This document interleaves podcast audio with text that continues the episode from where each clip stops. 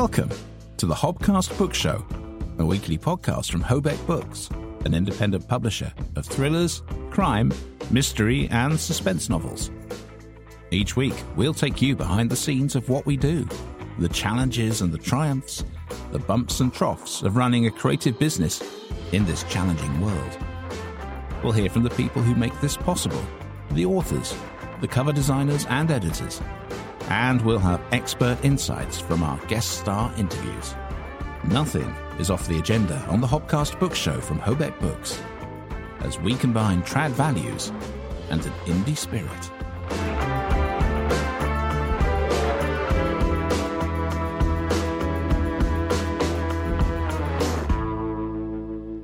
Hello, Hello, and welcome to the Hobcast Book Show. It is episode number one hundred eleven. one eleven. Which is Nelson in cricketing terms. Oh. Um, it's it's it's uh, in English cricket, uh, it is uh, regarded as something of an unlucky number. And there used to be a, a, an umpire called David Shepherd who used to lift his leg while it was one hundred eleven or like two hundred twenty-two. Yeah, he used to basically cock his leg up. Yeah, uh, stand on one leg.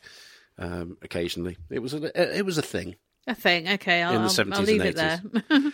Anyway, welcome to the show. My name's Adrian Hobart. My name's Rebecca Collins, and together we run Hobeck Books, U K independent publishers of the following four genres: thrillers, crime, suspense, and mysteries.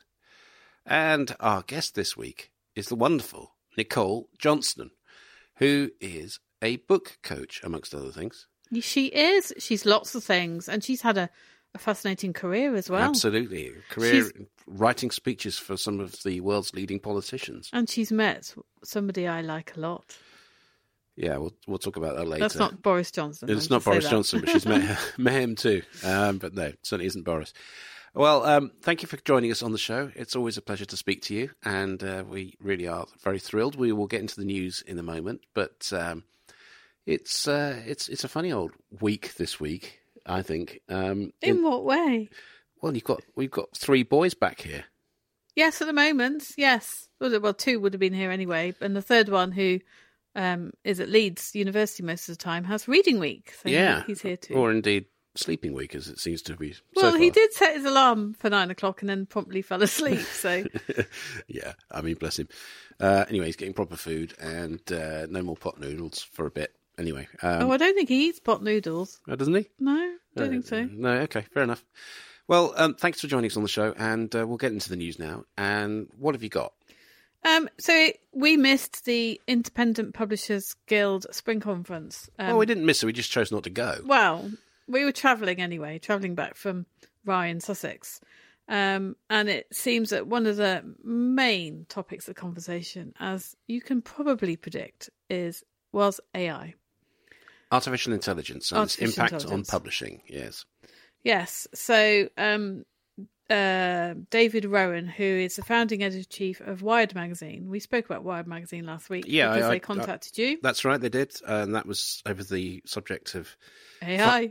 A I and narration, and Findaway Voices putting a clause in there, uh, which allowed them to give Apple access to every voice that they produced and then copy it. Yeah, so he spoke about A I, and um, he spoke about sort of fears of um, what the implications for the publishing industry. And uh, so this sort of made me, my, my stomach flip a bit when he said it could have as big an impact on publishing as the Gutenberg Press, which we know had a rather big impact on the world of publishing. Um, he described himself as ninety-one percent excited. You can mm-hmm. tell he's a technical man. Yeah. And nine percent terrified by the implications. Yeah. Well, I'm probably the other way round, I would think. Yeah, um, I think you are. I think well, you are. Well, I, I am to, to, to, to a great degree. As I say, I think A I could be really useful in certain ways, but I think what they're trying to do is take out the human element. And actually what you need to do is have an A I element that allows you to do the boring things quickly.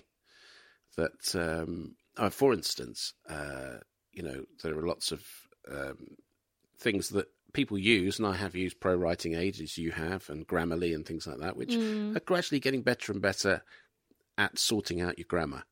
especially for people who really have no understanding of Grammarly. Yeah, it's good for a beginning, isn't it? When you first have completed your mm. manuscript, it's a good a sort of a but, first but past the post. Where I have a, a, a limit, you know, I think I think what's so dangerous is that the whole point about creating art, whether it be what we do, publishing books, writing books, and indeed, you know, creating music or uh, the visual arts, and indeed uh, A Is are increasingly being used in terms of creating uh, graphics and, uh, you know, stuff for, you know, the visual arts.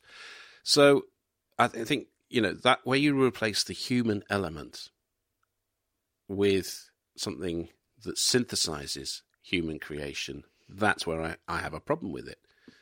I think that it, if it enhances the process and speeds it up, mm. that's fine. But as long as the human is still in control of it. But also, as a consumer, I want to know that someone actually went to some effort to produce the thing that I'm enjoying. Yeah, and I, I'm, I have a similar view to you, because I, I think it's a fantastic opportunity for creative people to uh, explore new things. For example, Jane Mapp, with her book cover design, she's used A I to create images. So when we've said we want it to have a house that looks like, you know, we give it a specification for the house mm-hmm. and, and the time of day or whatever, she's used A I to create something. I mean, she, she hasn't, so far, as far as I'm aware, none of our covers are generated imagery exclusively with A I, but she's had a try and shown us her what the results of this. So it's like you say, it can be a bit clunky at the moment. It's yeah, not quite I, refined enough. Well, at the moment, you know, you're taking, you know, the general process of creating a cover, and I, I mean, obviously I don't create them, but, you know, there's always some stock photo imagery, or generally speaking, involved, which we subscribe to. And so the photographer of that stock image, and indeed the agency that provides it, are getting uh, some some money toward, you know, in recompense for their efforts, and that's fair enough. Mm-hmm. Where um, A Is come in, and this is the question, there is a big question over who owns the copyright of something that you put through an A I program. Is it the people who created the program, or is it the people who put the input in to suggest what it should make for you? That's another thing. That's another really very difficult issue, which a lot of um, lawyers are now poring over at the moment. Yes, I tell you, if I was to be a lawyer, I would not want to be an I P lawyer, because it is a minefield. It really is. It really is. Uh, well, I mean, that's interesting that, you know, it's a useful perspective. And it, actually, I mean, one of the reasons we did go to the I P G conference is it's enormously expensive to attend. Yeah, and it was in London as well, so we'd have to factor in travel and accommodation, yeah. all those sort of things. You know, we are members of it uh, as an organisation, but... Um, You know, I think I, I do think that the price point at sometimes of their activities is, is beyond our means. Should we put it that I way? I think it's just that we'd rather spend that money on our books yeah. than our authors. Yeah. So. yeah, that's absolutely right. But also at the I P G conference, um, Nigel Newton, the um, C E O of Bloomsbury, um, very well known. um, he yes, that famous independent publisher. Yes, go on.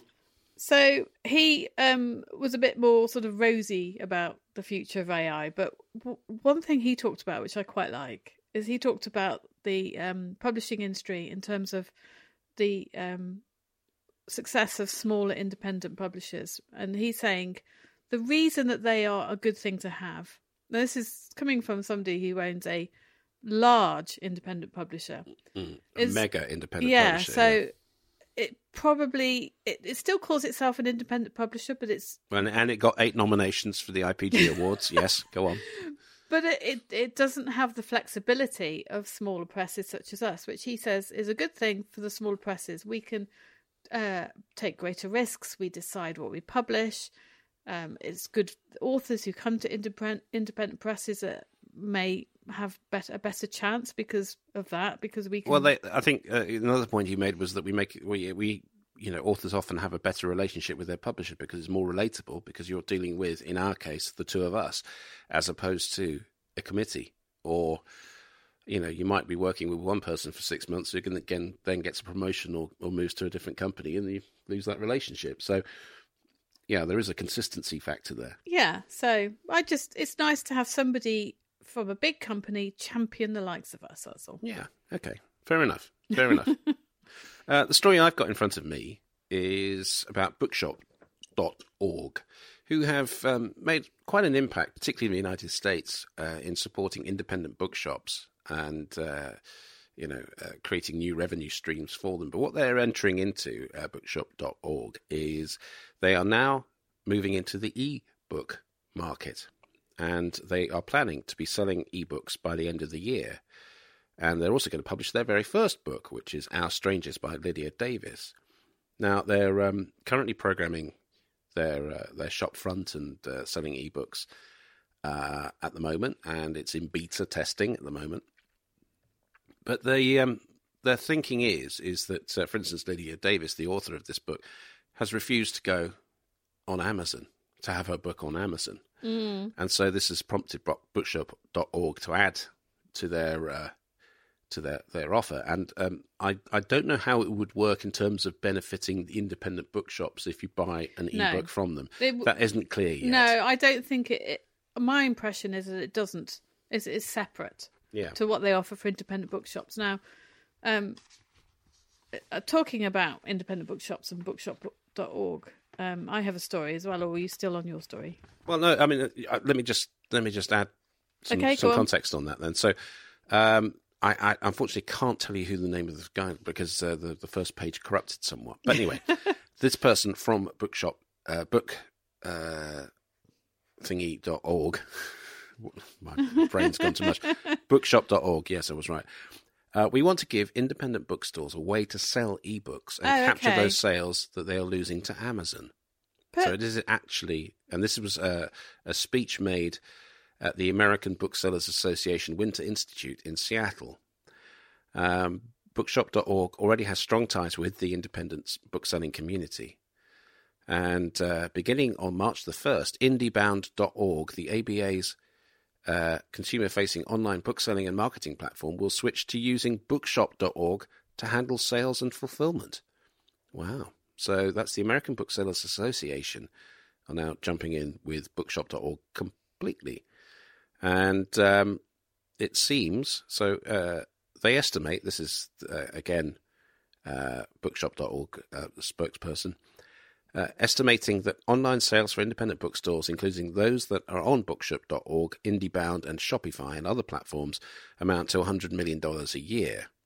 And uh, Amazon's online sales account for about four to five billion dollars. Mm. And so what they're trying to do is capture ten percent of that market that Amazon have, and then benefit the indie community. Well, my confusion, though, is that bookshops don't currently sell ebooks.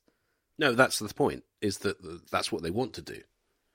But why would it be in a publisher's interest to sell ebooks to bookshops to sell on bookshop dot org? Well, presumably, you would put your book up on bookshop dot org, and you would, I don't know whether the ebook would then feature on the websites of these independent bookshops. I don't know. I think that's probably what they're trying to do. They uh, create a shopfront which, you know, you can populate for your local bookshop, and they get a, a share of it. Now, here's the thing that Amazon have over any system out there, and that includes Kobo, which is the sort of next biggest thing, and Barnes and Noble and Waterstones in terms of ebook sales, is that Kindle Unlimited is the thing that anchors us with Amazon at the moment. Absolutely. Because fifty percent of our revenue comes from the Kindle Unlimited subscription model of people reading pages and us getting, and our authors getting a remuneration for that. And that's gone from about forty percent when we started to at least fifty percent for most of our titles, and some titles as much as sixty percent. Yeah, no, it's true. Some of our titles obviously appeal to Kindle Unlimited Absolutely. subscribers. So and that is... monumental. It is monumental because, and you know, that's something you can't just switch off no. as a revenue stream. No, well, you can do, but then you, well, you, you are committed. Yeah, it's difficult. It's difficult. That's yeah. not to say that it's not at times feeling like an abusive relationship, because the number of times, and mm-hmm. again this week you've been battling with Amazon for, on behalf of some clients for our Archpub services. Um, it's really difficult because the system constantly says no. Yeah, or it just says, That's not that's not in our jurisdiction. You need to contact your publisher. That's what I had this week. yeah. Well, hang on. We are the publisher. Yeah. Anyway, uh, yeah. So we, we've got still big, big problems. And I think this is something that Amazon really need to address because, look, let's, fa- let's face it. As I was flicking through the news stories this week, I, I, I stumbled upon the one that we reported a, a month ago or so, uh, which is that they are shedding jobs around the world and their profits are down. Look, improve your relationship with the people who provide you with the revenue, that is the creators, mm. in terms of your books, at least, um, and stop messing us about. Yeah. As simple as that. Because there will be a tipping point. There will be a tipping point, and it, it's coming. And, you know, sometimes things get too big, too unwieldy, and they forget that actually it's about satisfying or sorting out things for people. And this is where A I does not work. But increasingly, and I was listening today to um, a report that said that uh, you know, one of the uh, ministers in the current government, who used to be culture secretary but got demoted, is saying that more government business is going to be done by A Is in future. And I think this is, again, the wrong move. Crikey, we really are turning into a science fiction novel. Well, you know, it has been inevitable, and there are an awful lot of jobs which... frankly, an A I can do, and we all have to adjust to the fact that somehow we need to either do a job that they can't, or um, society as a whole just sort of uses the A I output and the money it creates and distributes it widely so that people don't, you know, because they can't work, don't have to work. You say that, I mean. But ten years ago, we would have thought a job that A I can't do, writing books. Mm. Yeah, well, that's still... jury out, but it can it can create text that resembles something. Oh yes, yes. So it's not okay. That. Have you got another story? Well, it's it's just related to bookshop dot org. So um, as we know, bookshop dot org, um, since its uh, founding, has done a huge amount to keep independent bookshops going and actually stop them from folding. When um, without its existence, especially with the COVID pandemic, a lot of them probably would have gone out of business. So there's a bookshop in Ramsgate, um, a really sweet little bookshop called Books Bodega. It's an indie bookshop, and um, it's only been open a year. Bodega, or... is it B O D E G A? Bodega. Bodega. Is that a word? It's a Spanish word, isn't it? Oh, okay. Yeah. Actually, yes, okay, and it's only it hasn't even been open a year yet, but. She, the owner, um, Sapphire Bates, has been struggling and she realised that she wouldn't be able to pay her bills. So she just put out a tweet, as you do, just to try something. And she said, I can't pay my bills this month. Please help me. Please go to bookshop dot org and buy books on our site and help us to pay the eight hundred pounds for the bills this month. And she had an overwhelming response with five point seven million views on her tweet. It was retweeted thousands of times, including by people like Sue Perkins and Ian Ranking. And in fact, she ex- exceeded the sales that she needed. So it's just one of those happy stories, isn't it? Of, There's a of... lot of that about, isn't there? It's a lot about, um, you know, I, I look, I'm, I'm, it's a positive thing in the sense that someone's been saved and that's great because mm. they must have been. At least for now. For now, yeah. And we've seen this before with bookshops. Mm. Um, but ultimately, uh, we still need people to support bookshops more regularly. Yeah, it's got to be sustained. Yeah, it does. It does. Okay, that's a lovely story. Shall we get to our interview? I think we should. Okay, let's talk to Nicole Johnston, who is a book coach. She's also a speechwriter. Has been involved in politics for years and years and years and worked for the U K government. You think the... it sound old? No, no, no, no, no, no. I mean, look, she's been focusing on the writing side of things for almost twenty years now. She, yeah, but, but, but but she was uh, she came over from Australia and worked with the Labour government of Tony Blair and Gordon Brown, who is, we ought to reveal, the person that you were thinking about when you you, you have a a, sec- a secret fancy for, for, for our former Prime Minister and, oh. and Chancellor of the Exchequer, Gordon Brown. Well, everybody has a secret fantasy that's a bit weird. Yeah, okay. That's pretty weird, though. Um, anyway. All I'm going to say to you is Katie Hopkins. Yeah, okay. Oh, God, you had to drop that one in. Anyway, um, a complete end of the other end of the political spectrum. Uh, but yes, it, it has to be said that uh, Nicole um, works with people to overcome the issues they have with their writing. And this is something that's sort of grown organically in the last couple of years. Um, But as you'll find out from this interview, which it was, you know, it blew us over and it was just one of these great energetic interviews. We just kindred spirits, if and you it's like. Another one where we spoke for another hour after we finished. Yes, yeah, that's right, that's right, that's true. Uh, but Nicole's got so much to offer and so much wisdom um, in in the process of of helping people write books. Let's speak to her, Nicole Johnston. Nicole Johnston, thank you so much for joining us here on the Hobcast Book Show. It's great to be here. Thanks for having me. We're uh, we're enormously grateful, and it's it's wonderful to speak to you. We've, you're our first book coach. Yes, Ooh. our first oh, one. Oh dear, I could put you off them forever. Well, I think I think people will be intrigued to know exactly what that involves, because you know when we're traditionally working with our authors, of course, there's a, an element of coaching in the way that we publish, yeah. and there's also an element where our editors get involved and and you know encourage changes, but actually yeah.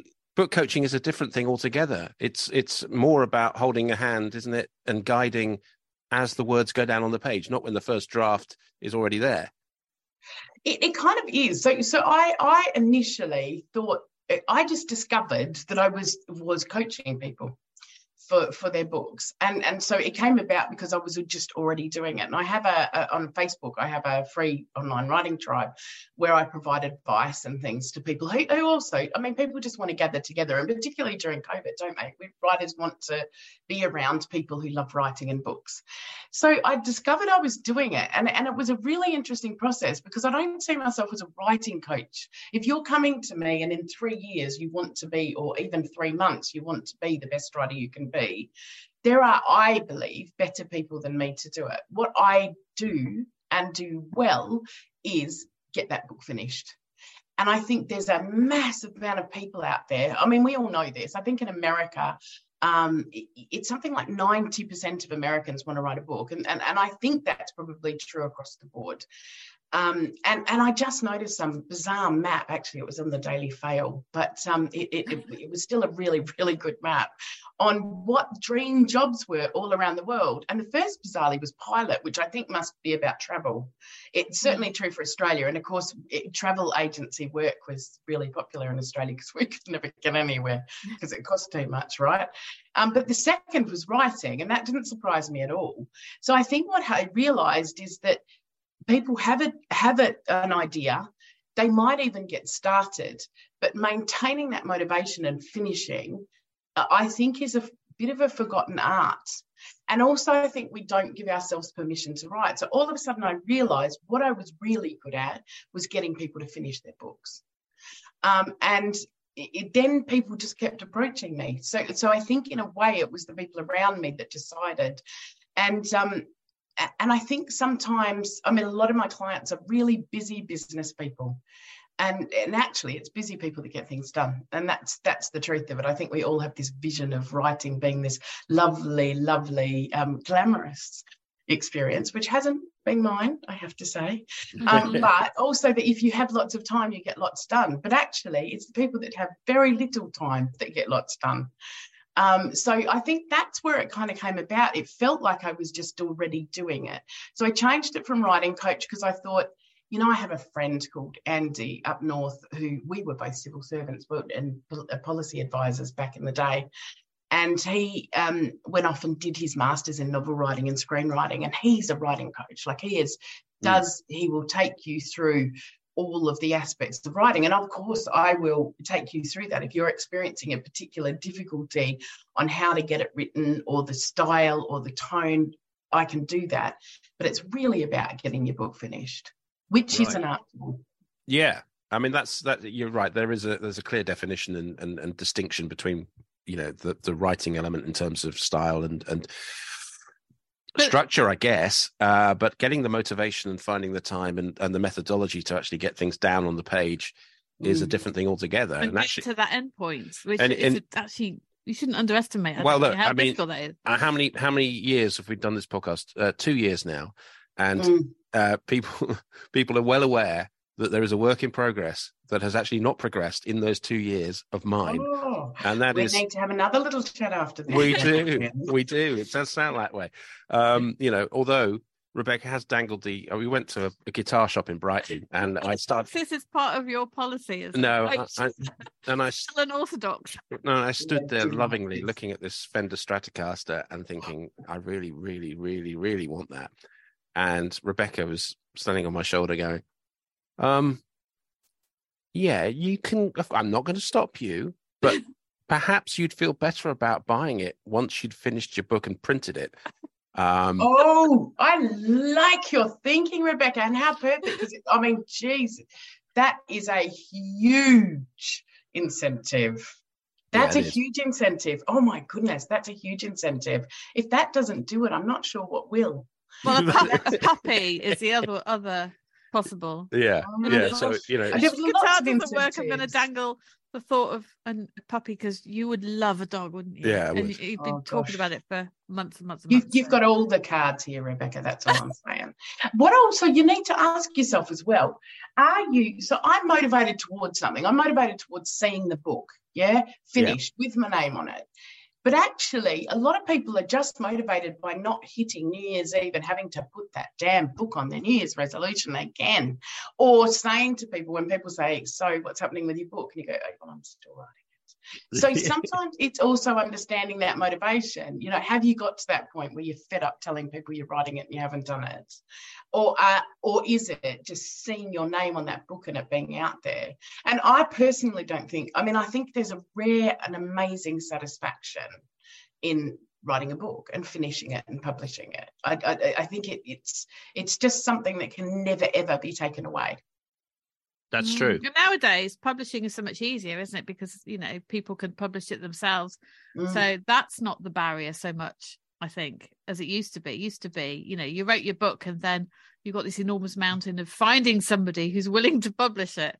Yeah, yeah. Um, I mean, you know, that's, people think once the book's done, that's the hard bit. I mean, for you guys, it, it, that's not the hard bit. You know, that you you know what you're doing and that. But yeah, no, it is. It is really, really difficult. But I personally think that that it's, you know, I'm no fan of Amazon or it's the organisation, but it's democratised um, publishing. And, and, you know, none of us are under any illusions when some of the, the celebrities being published really should not be published and are not, in fact, even writing their own stuff. Now, I'm a ghostwriter, so I have no issue with that. I write for busy people who don't have the time to learn to write themselves.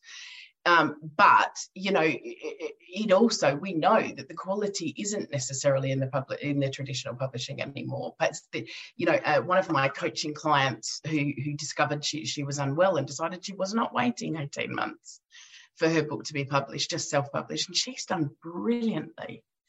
Um, you know, every time I start to think about self-publishing, my brain just goes, yeah, yeah, yeah, not doing that, not doing that. Not interested. Um, but she just she she taught herself to do it, and I was super impressed. Mm. And she's really good at it. Um, and then there's also guys like you. There's indie publishers out there. There's a lot of and digital publishers which, which just didn't seem to exist five minutes ago. Mm. No, no, it's it, true. It, yeah, it is true. There's so many more options, and you can do both at the same time as well. You might decide one of your books that you've written is more suited for traditional, but you've got this idea that you want to ha- keep control on and, ha- and do yourself. So yeah, it's so much so different to what it was when I started working and then publishing. Yeah. It's interesting you're saying that your coaching side of things was organic in the way that it started up and that people gravitated towards you because, I mean, presumably I did some executive coaching training. I never really put it into practice with the B B C before I left. And some of that was about really asking the right questions.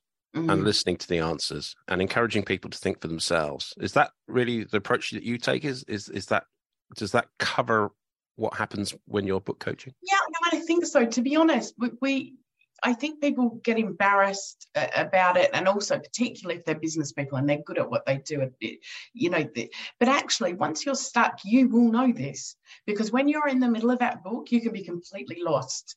And I think what has happened is it was organic that I was going, well, okay, try this, let's try this, you know, and, and these things were working. And, and of course, every time I sit in front of it, I think, what if this person's going to come up with something I haven't dealt with yet? But actually that this doesn't happen because as humans, we are very, very similar. So what might need to be tweaked is why you're choosing at some level not to prioritise your writing. So that's the bit I need to get to. That's the bit I need to understand.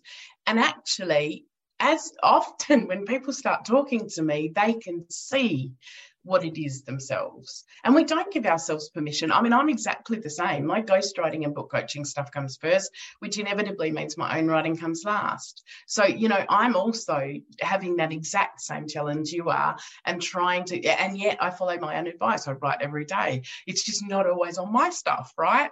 Mm. So it's, it, it, you know, it, it is about finding, and even with myself, finding what's the answer to that? What's the answer to that balance? And I think too, you, you are not in different places to me. You speak to writers all the time. So you're kind of subliminally picking up the mes- the messages and what, what we're telling, what authors tell themselves. And, and as an author yourself, you, you get it. You, you know yourself that actually it, it It also, sometimes the answer can be simple, but you need to be reminded of it. Every time I ghostwrite a memoir, I go back and I read through the rules of a memoir. And people think I'm crazy, but actually those are the bits we need to be reminded of. Mm. You know, those are the bits we need to, I imagine I will be ninety-six and still learning how to write. You know? No, that, I think that's true, because also things change and trends change and um, what people um, relate to changes over time anyway. So it's always good to try and be on top of all that. I'd like yeah, to know absolutely. About your ghostwriting, actually, because um, uh, I've, I've kind of, I suppose you call it ghostwriting, ghost written a couple of books, non-fiction books. And one was called The Best Dad Ever. That was actually written by me, but that the, the, the author had to be a bloke. He's called Tim. So, so you created the author and the story.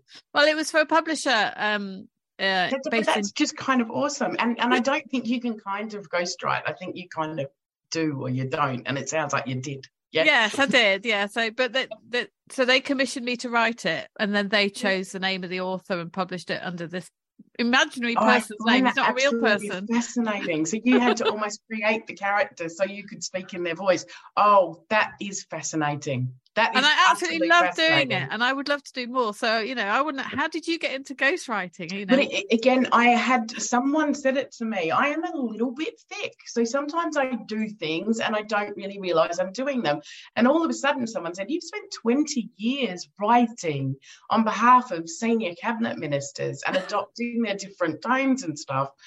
And and you know, sometimes you're dumbing it down. And then when there was Gordon Brown, where you were really having to up your game. Game, yeah, or there was Boris, where just short, really, really short, and two or three word sentences. So you, you, in a way, I sat back and realised I did it, and I realised the other challenge was finishing a book length product, and I had done that for myself and for other people, you know, and I sat back and thought, wow, they're right, I actually do this, and then I. I, I realise as I speak to people, um, and I've been thinking a lot about this recently because there was a debate on LinkedIn about, you know, is it important to capture the author's voice or tone? And I was like, well, you're not a ghost.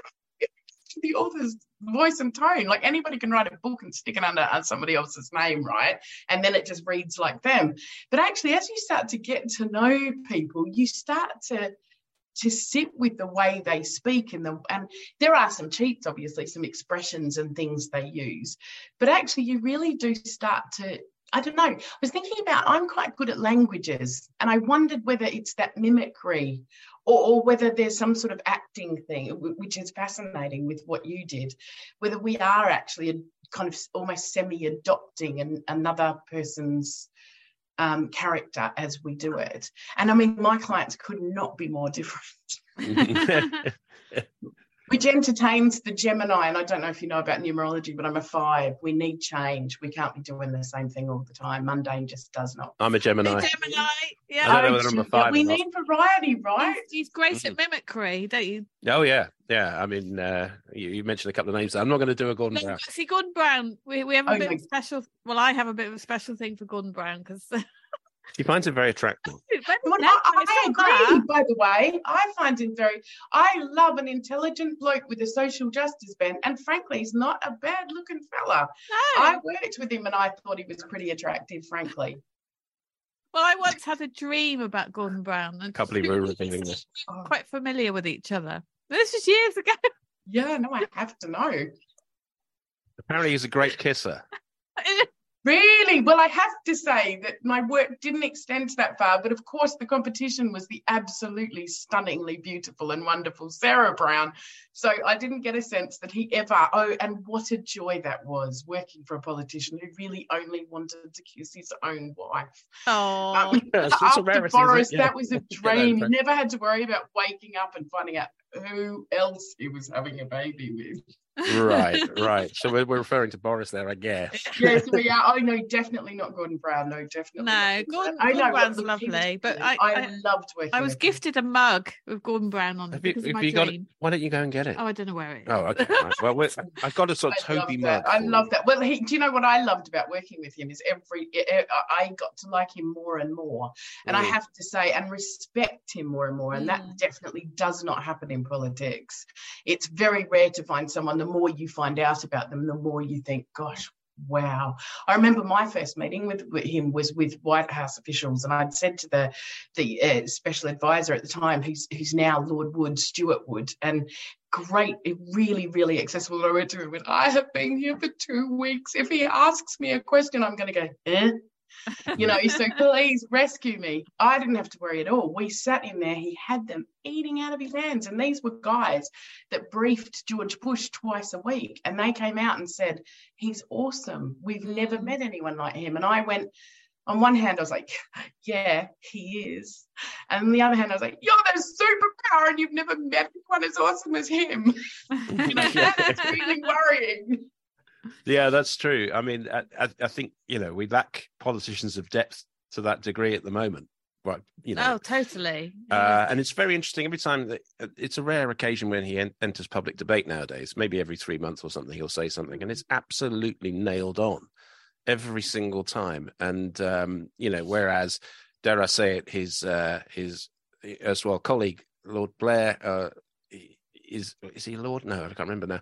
Anyway, Tony Blair will enter the, the debate and say something outlandish, oh, like the I D card thing. Denominator. Yeah. I was supposed to. So I had worked in Australia with two blokes, Kim Beazley and George. Gall- uh, sorry, Jeff Gallup. Jeff was um, Tony Blair's best man at their wedding. They were each and and. You know, it, it, they knew each other really well. So when I first came over here, I was supposed to work with Blair. And when I contacted Jonathan Powell, he sent me a letter saying, I'm so sorry, but we're a sitting government. You've come over too late. The positions are gone. And I was really upset about it mm. um, because I knew that both Kim had given me a written reference and I knew that Jeff had spoken to him. And um, I am eternally grateful because after Iraq, I lost respect. I couldn't get past it. And also, I just don't think I'd have had the constructive relationship with Brown and his advisors because we, print in principle, absolutely on the same on the same wavelength. And I think that showed he really wanted to do things for people who were low income and disadvantaged. And that was what drove me. So here I am doing social policy in an economic policy unit and stepping on departments' toes all over the place and loving it because we we felt like we could change the world. So I was really grateful um, not to have worked with Blair. Yeah. Mm. Yeah, I can see that. Mm. I mean, I... I covered the ninety-seven Labour conference that just won the election. It's in Brighton. And I was uh, the local reporter for Brighton, so I got to go to all the, the things. And what happened that week was that Blair uh, had nothing else to do waiting for his big speech. And so kept bundling in on every other minister's visit. So, that, you know, you always do the setup, don't you? You go, um, and, and on one occasion it was Blunkett was going to see somewhere that was disadvantaged, White Hawk Estate, I think it was. And Blair tags along and takes all the camera time. Yeah, he does. Uh, Cherie was with him. And uh, I just rem- I do remember this. He he got a question he couldn't answer. So mm. the first question from this um, this community panel was a was a, a mother with uh, a little baby who was at this point crawling across the table trying to get Cherie's pearls from her neck, right? And she's going, I want to know, Mister Blair, I want to know what you're going to do. You say you're going to be tough on crime, but my washing went missing last week for the third time in a month. What are you going to do about them who's taking the washing off my line. And sorry, I'm pointing. I'm just getting gesticulation here. Get it? You yeah. Guys, ah, well, you know, um, I, I'm not sure. Yeah, I mean, I say I'm good. We're going to be tough on crime, obviously, but I, I can't really specifically be tough on people stealing clothes off a line. But you know, um, I'll I'll pass it on to the relevant minister, and we'll see what we can do. You know, oh, you are good. You are good. He is. Yes. Big smile. And and couldn't answer it because wouldn't have had a clue what his policy was. And and you know th- th- this, I he did this when I was working with him, and, and I am a bullshit madam, and you know so I know that will surprise you. So I got a call from someone who shall remain nameless, who I really liked at number ten, who I really rate, and um, he said, "I've heard that you're you know doing this, and I just want you to know that the Prime Minister is happy to speak at that event." And I went, ah, oh, thank you so much. Hung up the phone and went, over my dead body. Yeah, Brown's yeah. done, Brian Brown's done the time. He's done, and, and so many. I was having this conversation with a taxi driver the other day. So many of what Blair is attributed with having achieved were mm. Brown's ideas. Yeah. Yes. And um, I mean, I have no time for Tony Blair. To me, he was never Labour, and and he shouldn't have been there.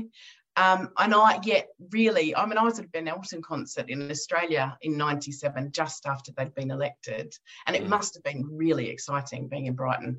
And we just were, he stood up and said, it's the first time I've ever done a, a show in Australia where we've had a Labour Party in government, and the place went wild.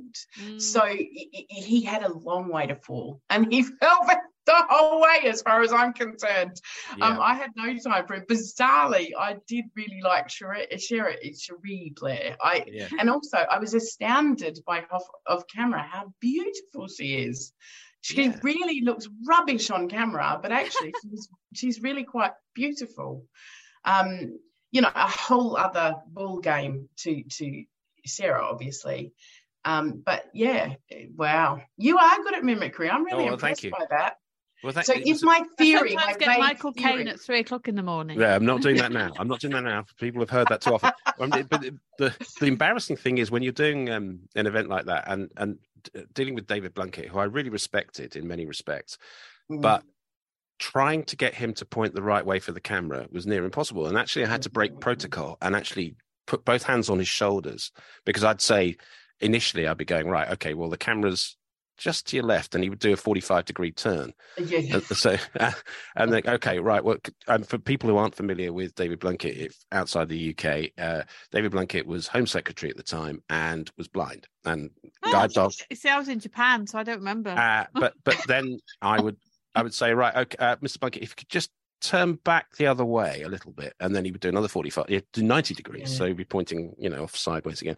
So actually I had to physically put my hands on his shoulders and turn around. You could see the the the uh uh security detail bristling, you know, and it, uh, he was charming, actually really charming. The person I got the most so rise where was at, that though, because I, I his charm definitely waned for me when I was in Australia. I said to Chris, my husband, I, I could work for him when he was education minister, yeah. but then of course he, he became a bit of a head kicker for for Blair on on kind of immigration stuff. Oh, to and a degree, I had yeah. to, to babysit him in a, a event, and I found him really difficult. Did you? Well, on that occasion, I think there were. I think it's possibly not during the um, the the or it was during the election. So he was visited. Brighton was a was a real important battleground because it was all Tory, and mm-hmm. afterwards it went all Labour, all three seats. Yes, um, well, that's what I'm. I'm really struggling with that, because I would have thought that Brighton was Labour. Yeah, no, no, yeah, was, I know. It, it was true blue Tory for decades. I'm surprised by yeah. Yeah, yeah. Um, and then the demographic shift happened uh in the you know through the nineties really, but the the other the other occasion was during that election campaign. um I had to uh attend a rally on Brighton Pier with John Prescott, and that day um the T U C, the Scottish T U C were meeting up in Scotland, were saying that they were going to demand that the new Labour government, should they get in, would allow secondary picketing to be re-established, which had been banned by the, the Conservatives. And so um, uh, I got a phone call from the national uh, you know, broad, uh, desk, news desk in London, get a question in from, it was Milbank or whatever, they were phoning me and going, right, we need a, we need you to get a question to Mister Prescott about this. Mm-hmm. And so his uh, advisors came up to me just before the interview, and uh, we're on the Brighton pier, and it's been a complete farrago, and he's got all his um, supporters round him and all this sort of thing. And they say, right, what are you going to ask him? And I just fibbed and said, well, I guess I'll ask him some local stuff. So you could see they went back to him. He gets his little check sheet out of all the stuff he wants to talk about. Brighton. And that's a tick. Local issues are fine. yeah, yeah, yeah. It was, literally, he was cribbing as just before I got to him. And then my opening question is uh, about the Scottish T U C um, pressure, and he got completely flustered mm-hmm. and and lost it. And I'll tell you, we got ten points here for the election. That's what people want to talk about. They don't want to talk about the Scottish T U C. And by the way, I love Brighton. And he's talking to the big crowd here. I yeah, used to yeah, come yeah. here with my family, and I, you know, all of that sort of thing. At that point, I got. God love him. That was the one question I got, and then then I had this this fin- feeling of two arms hooking my, because I'm holding the microphone as I am talking to you now, yeah. and they hooked me and pulled me back out yeah, you're out of range, now. And that was it. One question. And a fluster. Two minutes of him blustering his way through it. It was fantastic. I do love that. I do love that. And and I mean, you know, that, I guess that was the other thing about Brown. I, I can't. I used to sit there and think, I don't, you know, I am not stupid. You know, I had two degrees by then in politics, and I am sitting there just thinking I could work for fifty years and not know everything you know. Mm. And I think that that really. Because I just always assumed that the Prime Minister should be cleverer than me. And so when I find myself in a position where, gosh, the last five haven't been, I mean, it, it does disturb you, right? It kind of pulls the rug out. You think, but, but I kind of assumed we're in safe hands. Yeah, um, it's a bit not. worrying. exactly, exactly. I can imagine. I mean, I, I, I wasn't a fan by the time I, I was... Um, doing the David Blunkett thing, and I didn't find him easy. Um, but he was a fundamentally different person, I think, than what he had been. Yes.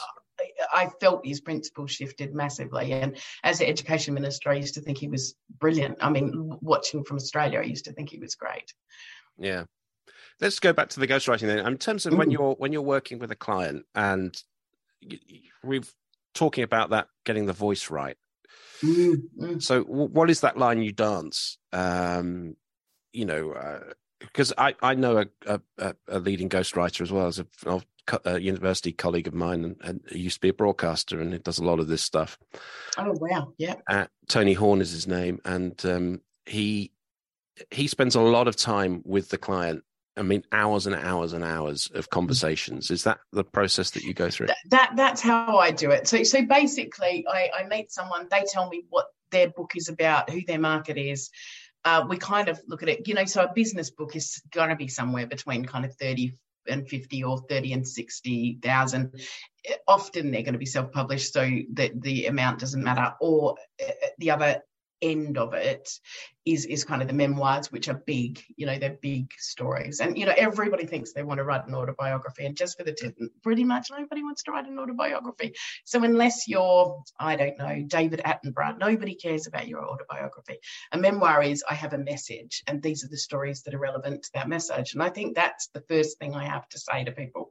So then I will sit down, once we've done that, I look at what they want to talk about, and and what they want to say. And if it's a memoir, I need to break up their their life into to kind of parts. And so I, I usually do it in parts, and then with chapters underneath. So I get a basic outline of the book, whatever it is.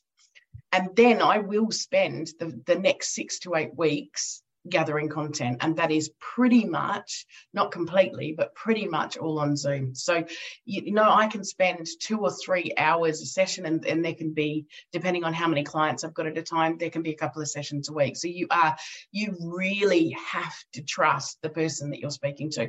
And I cannot, I mean, if I had a pound for every person that says to me, I've never told anyone that before.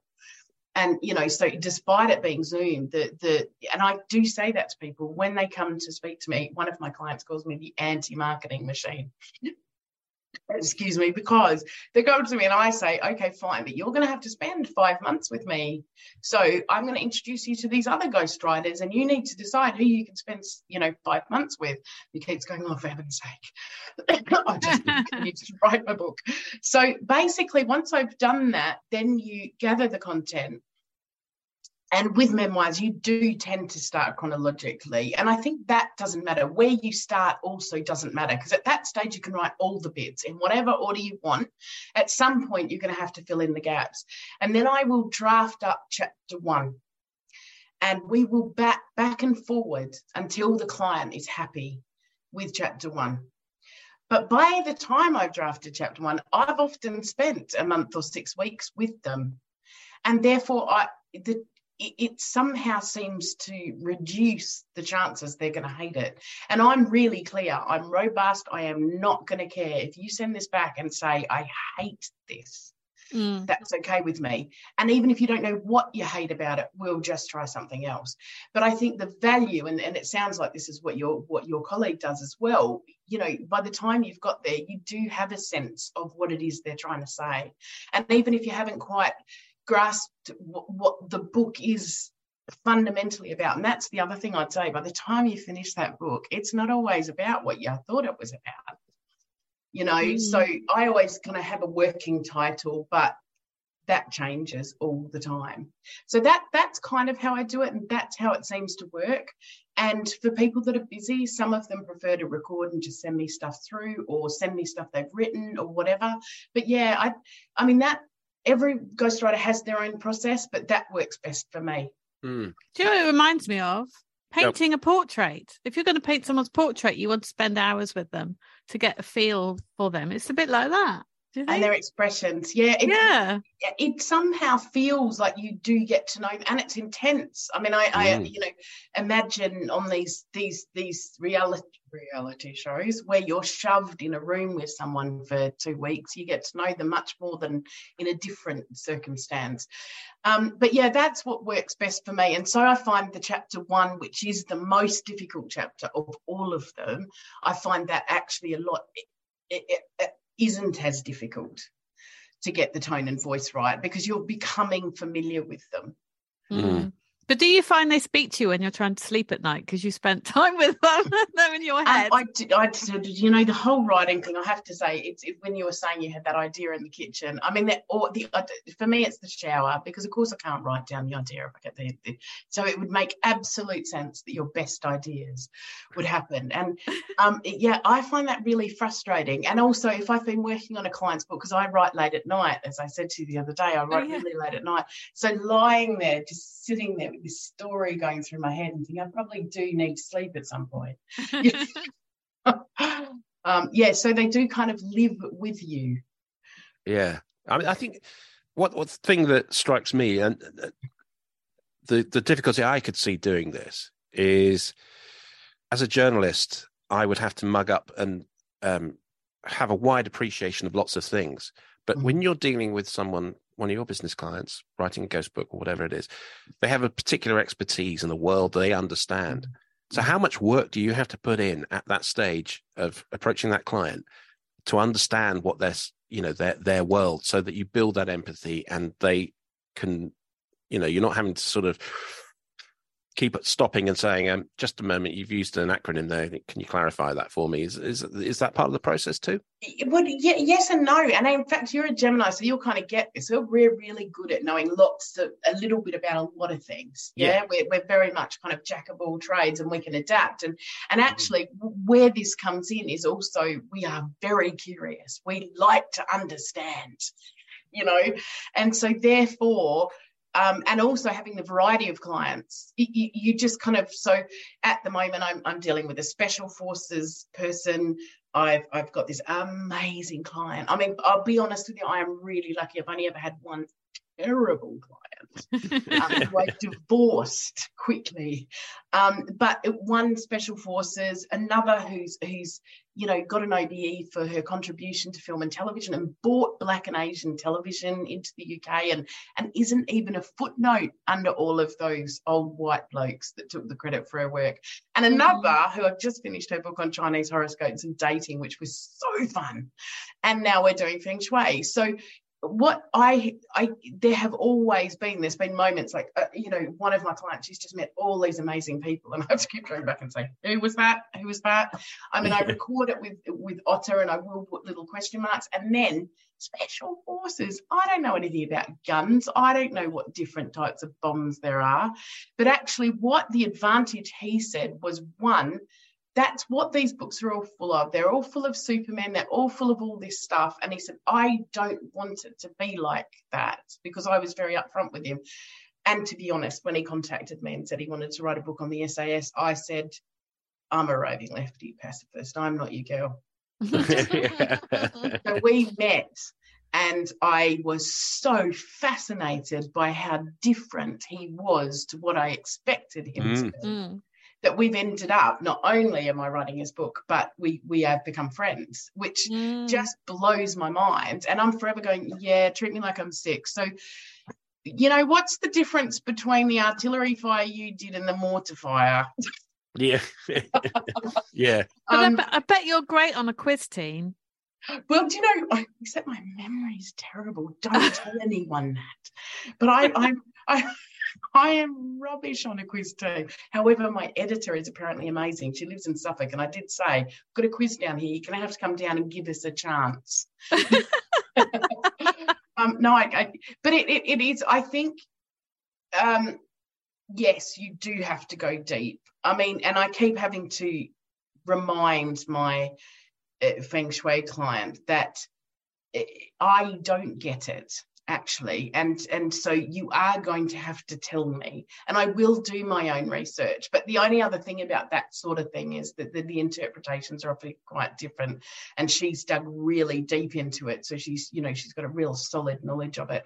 Mm. Um it, it, but actually there's a part of me that enjoys it, but I do my criteria as they come to the party. If I'm researching, your price is different. So yeah. while I will build my understanding, because that matters to me to get it right, you are bringing the content to me, and your your contract is based on you providing me with the content. Yeah. Uh, and thus far, that hasn't been an issue at all. That's fair enough. I mean, I I, I guess that, uh, gosh, I, I've lost my question now. I'm going to edit this bit out. just, just... Oh, no, Adrian, you make me feel so much better, because that's been happening to me a lot in the last year or so. What's, what is this thing that, you know, but when you go... Fog. Well, it just goes poof, and it goes... Yeah, right, I know. Because the problem is you, you, you say something else, and then you're off. We flick. It's like walking from one room to another. It's actually physiologically proved that if you walk from this room with the thought and you walk into the next room, it will go, because your perspective is shifted. That is just, so yeah, just, yeah. Plus, I, I'm just blaming the fact that we got COVID on moving day. So, oh, oh no, oh, on moving day, that's not good.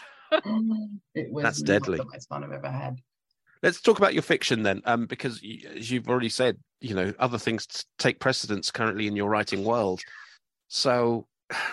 How, and and in a sense, it must be there must be an element of, um, I mean, I don't ascribe too much imposter syndrome to you, but there must be an element of, hang on a second, I'm telling people how to get through their books, but I'm not doing it myself. Is that is, is that is that a factor? There, there really is, and I and I like to think it's that. Do you know what? I wouldn't want to go to a skinny personal trainer or a you know a, who's never ever struggled with their weight or their fitness or whatever. And I just have to hope that that's how people feel, that you know if actually writing's easier for them, they pump out books all over the place. That they're not someone that are going to have experienced the challenges. I have exactly the perfect job, and that the, the balance isn't right. It really isn't right, and I and and that's what this year is about, tweaking how I get it right. Because I I, I met up with a, a few friends, uh, writing friends, that I went an Arbonne course with. Gosh, mm. we think it was two thousand seven. That's how long ago it is, and um, it, it, we haven't met since before COVID, and we were all talking about how all of us write, but just finding the time to justify our creative writing is very difficult. Now, what I think is the big deal with that, and I've been having this conversation with people recently, is what makes me love writing is that first draft. That that so at the moment I am in redraft stage for two of my own books and three ghostwriting projects. So I'm actually in the bit I really do not like. Oh god, yeah. In the muddy bit. And then you just feel a bit stuck. You don't, it, you know, there's a real satisfaction when I finished yesterday, yesterday this this client's last chapter and sent it off to her. I went, oh great. And I've sat down with someone recently who's one of my coaching clients actually, and we were talking through, she's the one that's just self-published the most amazing debut novel, Real Gone Kid, by Kathleen Fredrickson, and it's it's it's brilliant. It re- you know you've that's the other thing I've started to realize is that there's in my head, I don't have the publishing background, but in my head I can tell a good story, and hers was a really good story. And you very rarely meet someone whose debut novel is that good. You know, most of us, me included, have to write a few that are rubbish before we get to something that's worth publishing. Mm. Um, but I, uh, you know, I have to get that balance right because that's what feeds my joy. And so, you, you know, I'm talking to you at this point where I've sat down with this person and bizarrely they've come back to me and realised there is a gap in March in my diary where I can sit down and get the redraft of my Cozy Crime off to this digital publisher who I'd love to work with. Um, and then I can start my next one. I can justify starting the next one because that's the bit I love. And, and you know, you must have the same thing. Yeah. You know, it, it is, and, and all I will say is that is my target for getting it right this year. Yes. So the rest is in place. I just haven't got the balance quite right. Um, but, you know, I think, too, I grew up in the eighties. I'm terribly A-type. We get our work done first. Yeah, mm, yeah. That, no, it's true. Same same for me. Well, a little bit like that yeah. for me. No. Not quite the same. Well, Babs, yeah, you need to be teaching me how to do it. I am missing it a lot, and I think my writing isn't as good when I'm not having that creative outlet. So mm. it, it's, um, I'm very, I think what happened is I set aside to draft over Christmas, got COVID on moving day, then got meningitis, then got a kidney infection, and then got some gut thing. And so there was all my five or six weeks that I'd set aside to yeah, redraft. Wiped out. So, yeah. Right. And, and you know, I, you know, we'd not had COVID for three years and I knew it wasn't going to be good when I got it. And it was one of our friends helping us move, so we couldn't even be cranky about it. Um, but no. we basically just fried my brain. So all this yeah. time that I thought I had. So actually, I do think I'll get it right. And as, as Pete, you know, as my husband, who's, who's really great, he just keeps saying, okay, so it's just a bit delayed. You know, yeah. But I, I, I, I would say to everyone out there, you, you do need to be getting some of the joy out of it because it, some of writing is just a drudge. Mm, that's um, true. And you know, you, you need to know the bits you love, the bits you don't love, and also I, I just bully myself. I mean, we've got a ten-minute method in the tribe, so, and I do follow my own advice, which is I don't do it in any other area of my life, just in writing, but. The ten with the ten minute method, if you're really busy, and this could really help you as well, Adrian, is don't edit, don't review, don't research in that ten minutes. Just drop those words down. Yes. Just get them down. Don't even think about whether they're good or not. You're going to have to edit them anyway. Even if they're brilliant, you're going to have to edit them. But if you, most of us write at forty words a minute, that's the average person. You're not the average person. You're probably going to write much, much faster than that. That means four hundred words in ten minutes, two thousand eight hundred words in a week with just over a week, with just over an hour's investment. You've done that book in six months. Even if you've written none, you've done that book in six months. That's, that's a fair point. And of course, you know, being a journalist and broadcast journalist to boot, I had to write incredibly quickly. And yeah, indeed, you, you would have done you when you were writing speeches. Yeah, uh, you know, you get you get a couple of hours notice that so and so's decided to go and speak to W I in Nottingham, and they need something, bang, yeah. you've got to knock it out. And uh, so it's applying to all of your all of your skills, all of your experience. And, yeah. and and I'll tell you this right here and now: if you write in bursts, you may finish your book. If yeah. you write ten minutes a day or more, say you sit down, you do your ten minutes, and here's where it's beautiful. If you sit down for that ten minutes and it's like walking through treacle and you're hating every second of it, it's ten minutes. You can bully yourself to do ten minutes. But what will happen is this, I don't know if you've heard of this Jim Collins flywheel effect, building momentum. The more you turn up for that ten minutes, the advantages are those creative juices, juices keep going. You yeah. also don't sit down and go, I've got this long and I just have to remember where I'm at. So I've spent all of my writing time trying to reacquaint myself with my book.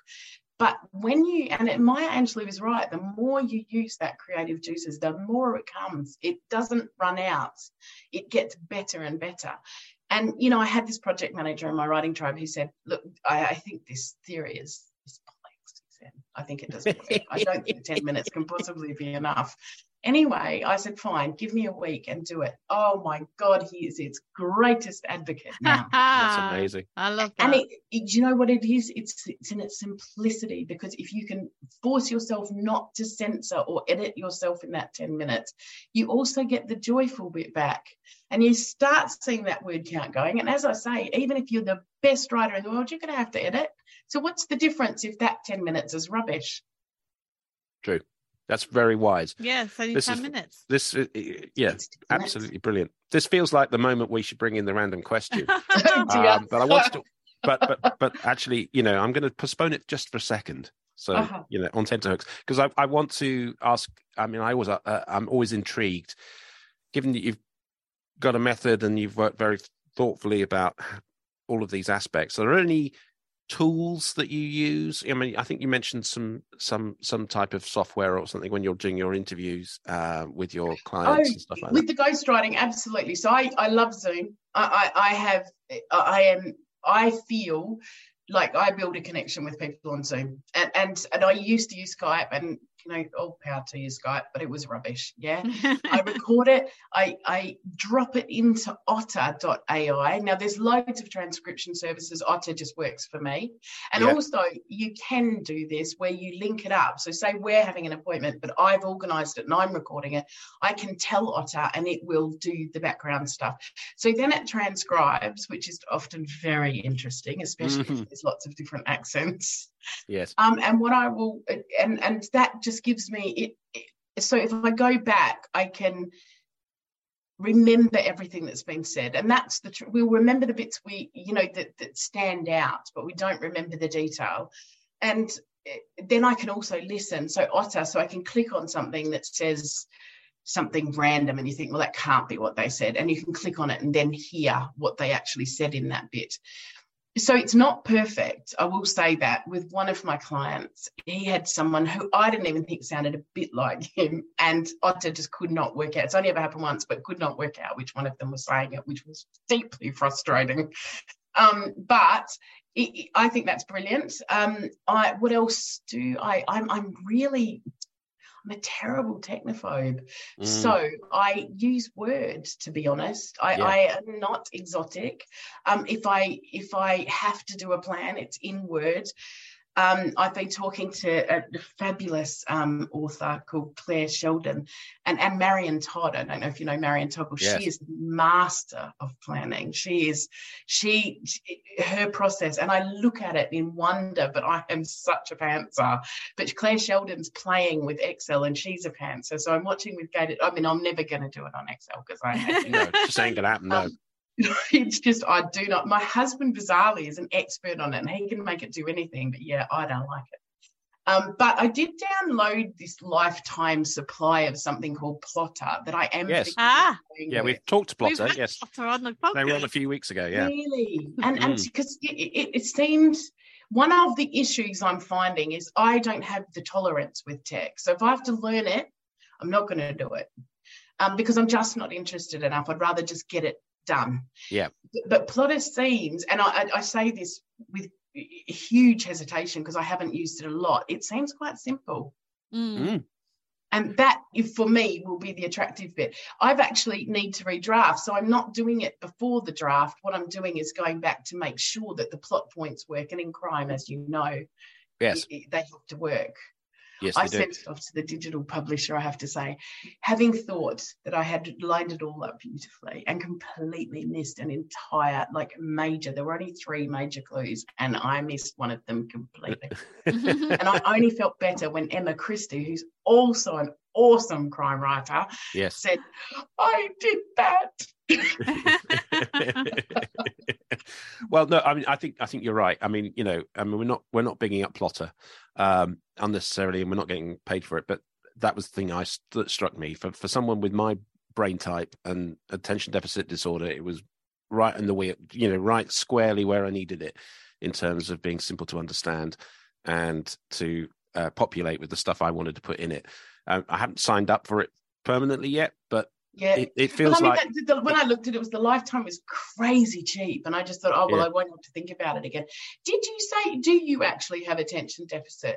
Yes, I do. Yeah. So, so I wonder, I, and it's irrelevant to me now, I think, but I have always had a very, very odd brain, and I, I, this is not going to go somewhere you don't want to go on this podcast. It's very, very, but all through my degrees and all through my writing, I have always had to have the television on when I write.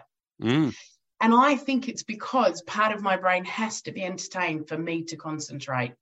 And I spoke to a friend of mine whose child is A D H D, and she said some of those things, and that is exactly with me. If you, I remember this lovely digital publisher telling me how the Amazon algorithm worked, and honestly, I couldn't even pretend to be interested. It was like my brain went, no, I am not going there. And I can't force it to go there. So I just have to, so I said, okay, clearly I am never going to get this. And I wonder, I've always wondered, you know, so, and I would say this to people sometimes, I took a lot of flack in my degrees for watching T V while I was, mm. and I can't be watching subtitles, obviously, that is just no. too complicated. Um, but, you know, if I can't, if I have Vera or something on in the background, I and I will get frustrated if there's nothing on the telly that is going to entertain that part of my brain so that I can write. Right. I, I'm to- totally with you. No, I mean, no, I have to have, uh, I usually have my headphones on, or I will even have YouTube running on my phone while I'm doing it. I've been I've been binge watching Waterloo Road while working. so, okay, so it is, maybe it is a thing. And and I think that's what's interesting is that The, the, the, some of us have found strategies with, and I had, it never really occurred to me, but when I sat down and spoke with this friend of mine, she went, gosh, they're really quite, you know, they sound a lot like, and also I just don't have the tolerance for information that doesn't interest me. Yes, yeah. totally, really, totally. I, my boredom threshold is non-existent. Well, and absolutely. Yet I never well, get bored because I read and write. Yeah. That's that's exactly that's my experience it's, it, of my life. It's hyper focus on the things you want to be hyper focused on. And things like, I mean, for yeah. me, you know, thinking about my sort of the dissolution of my B B C career of twenty-five years was when I got moved. I uh, had a new boss who was a, uh, a disciple of absolute silence at the workplace. Oh God! Um, oh, even though God. We're in a busy newsroom, couldn't do it. You know, open plan newsroom. We're doing sports news. He would always be asking people to be quiet. Sits and he he measured your productivity and how long you were sat down. So oh, that's just presenteeism by another name. Yeah, and I couldn't do it because I'm a I'm a great one for jumping in and out of my chair. I'm Zebedee, mm. um, and I much preferred it when I was running around, sort of plate spinning in yes, a journalistic yes. environment. And then when you burst, you burst good. Yeah, yeah, yeah. All done. I mean, I can get it. I, you know, exactly. I bursted and did nine thousand words a couple of weeks ago, and I can't maintain that. But you know, it, it, that's the thing. If you worked, this is was the thing about COVID, wasn't it? That at the end yes. of the day, so so I want to say this to you because I ended up doing this because I have a disability, and I didn't know I had a disability. I had a med, and it completely destroyed my mobility. Yeah, mm. So all of a sudden, I can't commute. So I've got two degrees and twenty years and these awesome references. And they say, yeah, yeah, you can work from home one day a week. And I'm like, but I, I can't commute on those mm. other days. By the time I get to work, I'm in pain and I'm exhausted. And also I don't operate well in an open plan. I I, I then have to go home and do all my work. yeah. right? So yeah, I was yeah. one of those people whose productivity you could see was much better um, it, it, when I was at home. So anyway, I, I'm mortified, and I'm guessing you're going to tell me exactly the same story, that all of a sudden what I was qualified to do, I couldn't do anymore. Yeah. And that was devastating, utterly devastating, especially because it was so wrong. There was not a thing I couldn't do in my job at home. Mm. You know, and I had a desk at home. It wasn't hot desks, and I had really good internet. You know, it, it, all of it was fine. But now I'm really grateful, because I think I do something. I and also I did say to Chris, my husband, the other day, if I had to work for this government, I'd be suicidal. Um, but you know, I so it was a good thing, and I love what I do. Yeah. And because you work for yourself, you can find those ways of doing things. Absolutely. So did you feel pushed out when this guy came in because you just couldn't? Oh, totally. I was completely misused. I mean, you know, I, everything I did and the way that I did it was counter to the normal, you know, the people who sort of get into management at this, but this stage of their careers, you know, the, they toe the line, la, la, la. I was completely the opposite. And, mm. you know, uh, being neurodiverse in this, in this, way I didn't know at the time. I mean, I only subsequently found out that, that this was a problem. But all the other things that come with A D D, including saying the, the wrong things at the wrong time, but not meaning anything by it. Yeah, yeah, yeah. In the current culture, everything you say is is essentially a window into your soul, and yeah. you know, everyone feels that they've got an opportunity to just pile in and and and and and, yeah. and you know, cancel you. Uh, I was falling foul of that, and yet, you know, for the rest. Uh, Bear with us. No worries. Ah, batteries ran out suddenly on my machine. No, no, how frustrating. It only ever does that when you need it not to. We ought to get to the random question as well. Yeah, I've got the random question ready. Okay, just need to hook these out. Can we shoot my fingernails? Uh, if I go that way. I have none. Nor do I. Please. Uh... And my dad, poor soul, he has a very rare condition called yellow nail syndrome. Oh, yeah, oh, which they literally fall, they fall out. out. Yeah. The first thing he said to me when I met him was, "Don't look at my fingers." Yeah. I was like, oh, okay. They've actually improved now, but. Gosh, that's really interesting. You'd wonder what was going on there, wouldn't you? Yeah. Um, are you sorted? Because I, I was going to say to you, I think that's really important. I think that's the other message that I would love everybody to get, is that that that being neurodivergent, you know, we need to be representative, and the publishing industry will catch up with this. But we yeah. need to be neurodivergent because because it is not dissimilar to films and television. People want to see people like them, people they can relate to in, in what they watch and what and and definitely in what they read. And and I think the publishing industry does need to grow up. Mm. However, it does. A D D or A D H D clearly has not precluded either of us from writing. Um, and in fact, I would say if we we can work, and, and, and I don't understand a world where you don't look at your team and say, this is what works for, for Joe and this is what works for Molly. Therefore, Joe and Molly do it differently because mm. they still get their work done. And uh, to me, I just, I've never understood that lack of flexibility or presenteeism. That just is weird and old-fashioned. But also with dyslexia, I wanted to raise it here. I have had so many people say, I cannot write because I'm dyslexic. Now, one, you can write when you're dyslexic, and there's all sorts of spell checks and grammar checks out there which make it irrelevant. Mm-hmm. And editors, thank you, God, for these beautiful people. But also, if you even have a block to it, just record yourself and put it on a transcription and then go through it and make sure it says what you wanted it to say. You're going to get it edited anyway. So for me, there's not a block. Mm. There's not a problem with someone being dyslexic or having some sort of neurodivergence in writing. It may, in fact, be an asset. Yeah, superpower. Use it as your superpower. Absolutely. Well, you have a superpower, my love. What, my random question? Which is the way your brain works. And we're about to get the uh, the ultimate. I am slightly neuro- nervous. Yeah, neurodiverse questions. So let me, uh, do, if if you don't mind, I'm going to do the voice. Do the voice. I should do it as Gordon Brown, but I'm gonna... Rebecca's random question. Right, so you know the question, and people, this is a common question, is if you had three wishes, what would you wish for? Um, it's not quite that. Right. It's, if you had a wish, but it couldn't be for world peace or end poverty. It's got to be a, something to make the world a better place that would make you personally more happy. Now, if I give you mine as an example, that might help you. I was in the kitchen, I was thinking about worms, and I thought if I had this wish, I would make worms cute and furry. Right. Oh. But there you go. It's got to be something that would make your life. Wow. Oh, that's really tough. That's a window into your mind, my love. That's really tough. Ah, oh, that's really tough. Sorry. Um, because I mean, you've been in a position where, you know, as you said with Gordon Brown, you you you know, an idea could spark within your team, and it might have led to something that improves the world. I'm willing to look. There's just there's so much. I mean, you know, obviously, I, it's not even world peace. I think it'd be greed for me. Just getting rid of greed, I think, would probably solve all of the world's problems, because we wouldn't be coveting other people's land and having wars. But I don't know. Mm. I don't know. I think it'd be something, if it was in the worm-related thing, I think it would be bees. I think that bees mm. are extraordinary creatures that we rely on. And, you know, I'm quite focused on this because I'm a massive caffeine addict.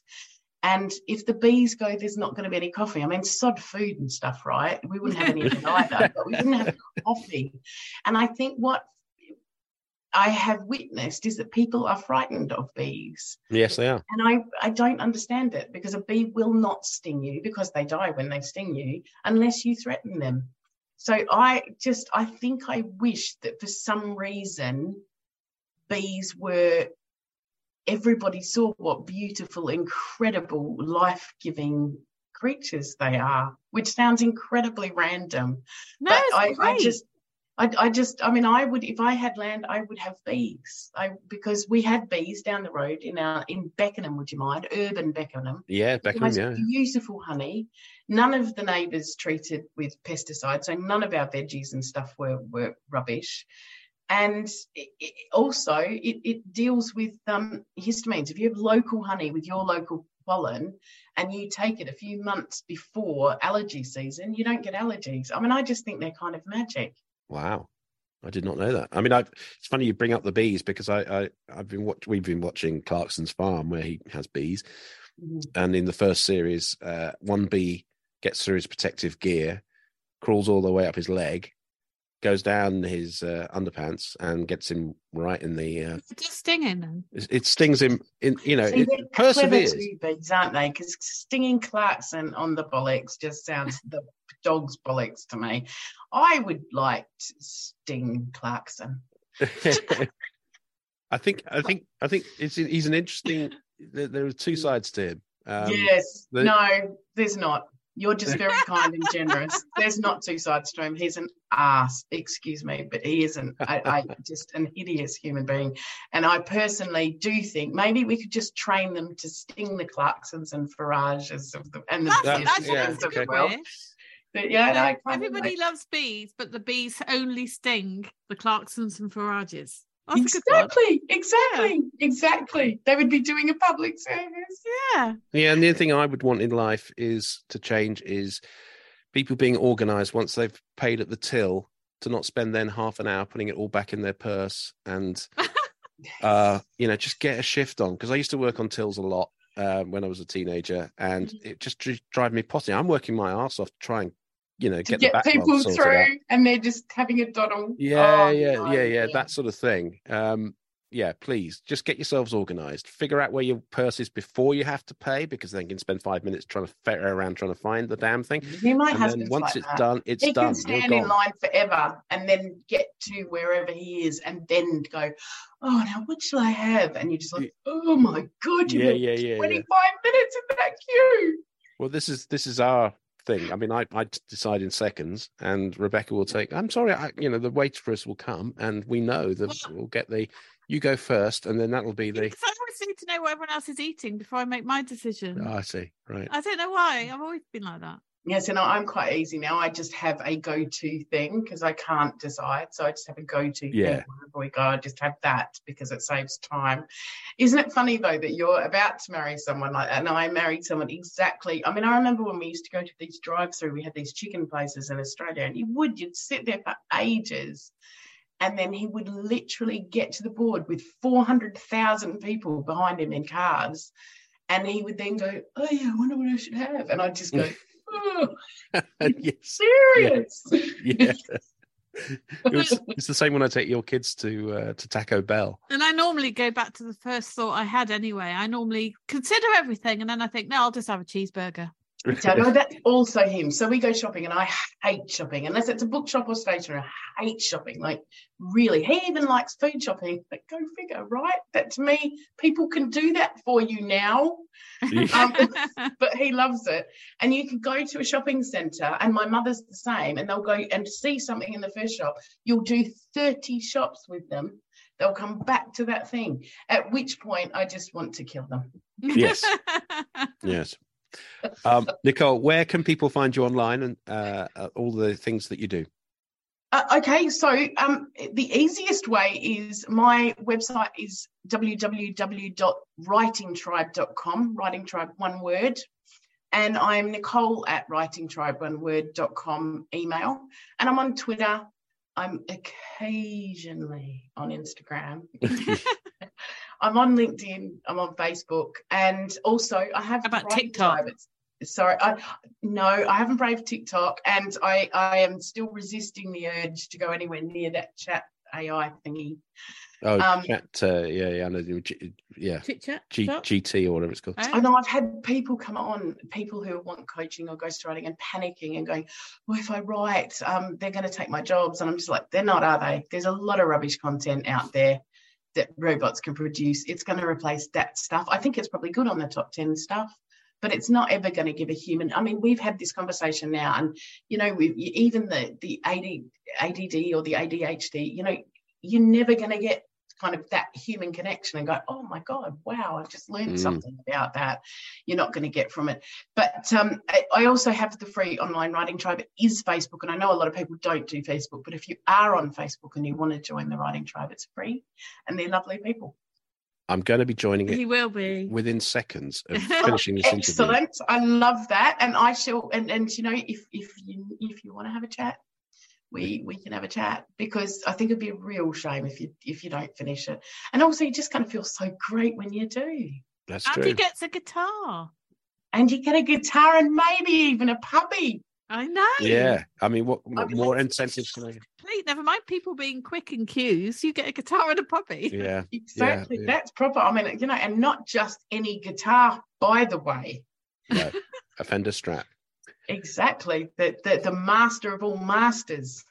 Yeah, well, it's going to be David Gilmour Black. That's the that's the, the plan. Beautiful. I used to play the guitar one hundred years ago, really, really badly, um, and I now I haven't played it for one hundred years. I could years. do Smelly Cat very badly.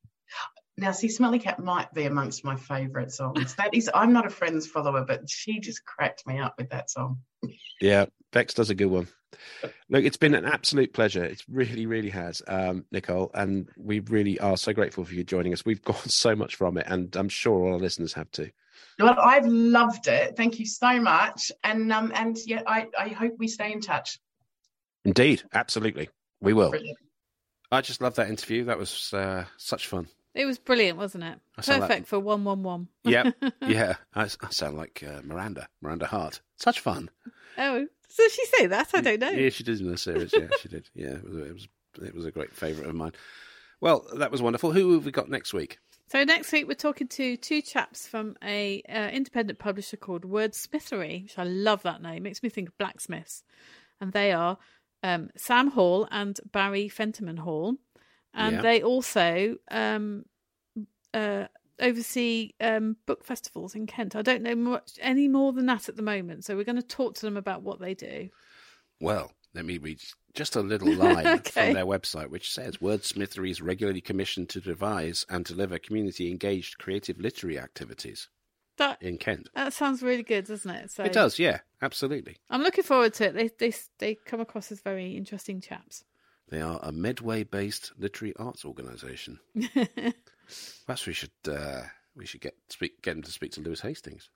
Medway? Because that's he writes about the Medway area. Oh, does he? I honestly can't remember. Yeah, yeah, yeah. The Angel of of Whitehall features very heavily in that area. I don't remember. Oh, yes, I do remember now. Oh dear. Yeah, yeah. Brain okay. fog, sorry. Yeah, it's been. This is Sunday afternoon as we record this. It is a bit of brain fog. What have we got coming up this week? Um, we don't have a book publishing this week. No, but uh, we've we're got off, one publishing next week. So yes. we're off off to a book launch at the end of the week. Yes. Yeah, so Lynn LaVerche's Blood Ties, which published um a short while ago, not very long ago, but she's having an event, sort of book launch. Um, she's going to give a talk about her series as well in um, Southwold, and we've been invited along. And guess what we said? We said, yes, please. So, we're, we're kid-free. We love the seaside. We love Southwold, and any excuse. Yes, so, uh, any excuse. We're, we're going to head there. And, and Lynn is a great host. I have to yeah. Say. And, uh, well, work-wise, I am still, you know, in my knee-deep in the um, the viscera of the late Roman Empire. Literally.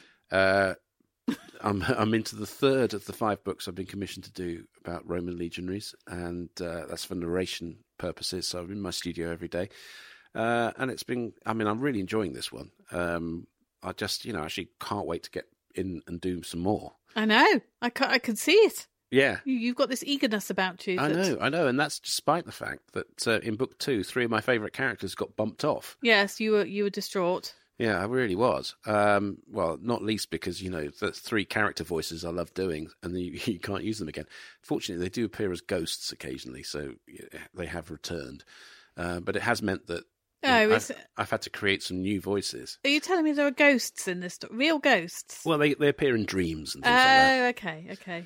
um, yeah, there's a lot of sort of um, elements in, in this, these, these books by Gordon Doherty of... Um, every book has a dream foreshadowing, basically what happens at the end of each book. There's always a dream. Um, you know, poor Parvo, the, the lead character who has been promoted through the ranks, uh, always has a dream that foreshadows what I might like happen. That, though, because yeah. sometimes that happens in real life. Sometimes yeah, you do no, have no, a dream. No, absolutely, and... absolutely. Or his dead father speaks to him or whatever. You know, it's it's it's quite complex. But, yeah, having to create new voices and... Um, new characters, and uh, yeah, I've, I've really enjoyed it. So that that's that's a chunk of my, my week, but there's so many other things that we're working on at the same time. So yes, I, I am structural editing a uh, self-help guide for students, which I'm absolutely loving the work.